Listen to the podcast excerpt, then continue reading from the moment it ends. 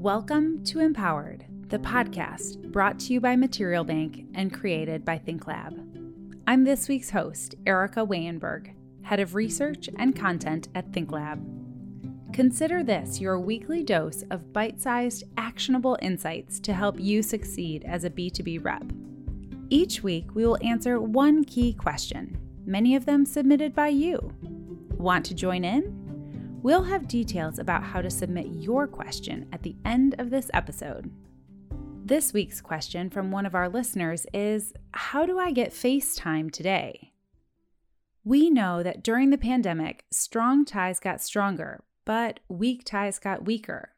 So, we're hearing from many of you that whether a firm is not familiar with your brand, not familiar with you as a rep, or especially for those who are new to the industry and trying to get your foot in the door?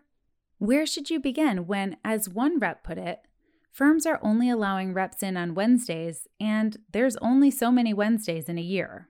We know that 95% of the time, designers start their product search online before calling and engaging with a rep. Maybe then, not surprisingly, they're also often going online to vet a company's website and social presence or even a rep's personal LinkedIn page before accepting an invitation to engage with that rep in person.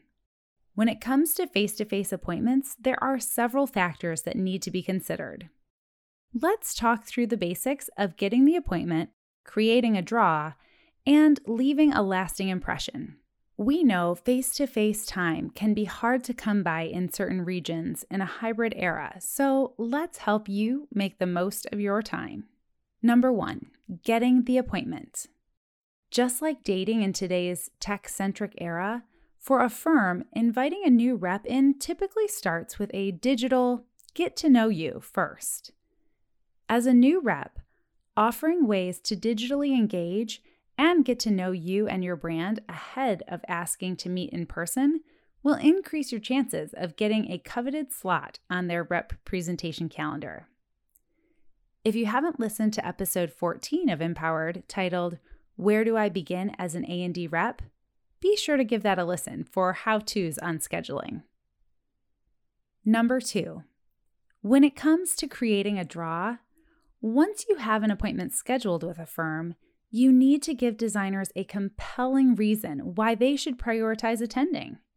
You can garner some excitement and interest by sharing what the presentation will be focused on through consumable trailer style information. Do you have samples you can drop off ahead of time? Do you have a social reel or personalized short video of product highlights that you can share with the librarian so that they can distribute to their studios? Either way, providing visual inspiration and context to the meeting will better your odds of getting the right audience and increase your brand awareness to those who may not have need for your product or solution at that moment in time. Remember, if it's not applicable to the projects they are working on immediately, they are less likely to attend. So, the more you know about the firm, their projects, and focus, the more on point you can be with your trailer. Number three, finally, let's talk about leaving a positive and lasting impression. Recent research from Forrester on the shifts in today's B2B environment shows that decision makers value confident, consultative, and efficient sellers. ThinkLab research echoes this with one of the top requests for brands being a knowledgeable rep. Your audience will have done their research on you and your company, and they expect that you will have done the same. While many of their engagements with you will be digital, they are looking for their sales reps to be effective, efficient, and ready to answer questions when meeting in person.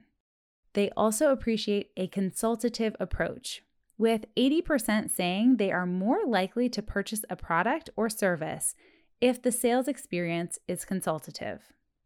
Additionally, in younger generations, they welcome an infusion of fun into getting to know you and your products. 70% of Gen Z B2B decision makers stated that they would like a quiz or poll that helps guide them to the best fit products for their clients in a gamified way.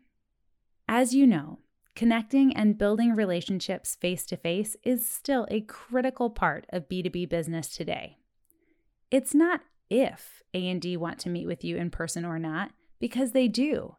It's about knowing the right time and teeing up the interaction with digital content up front.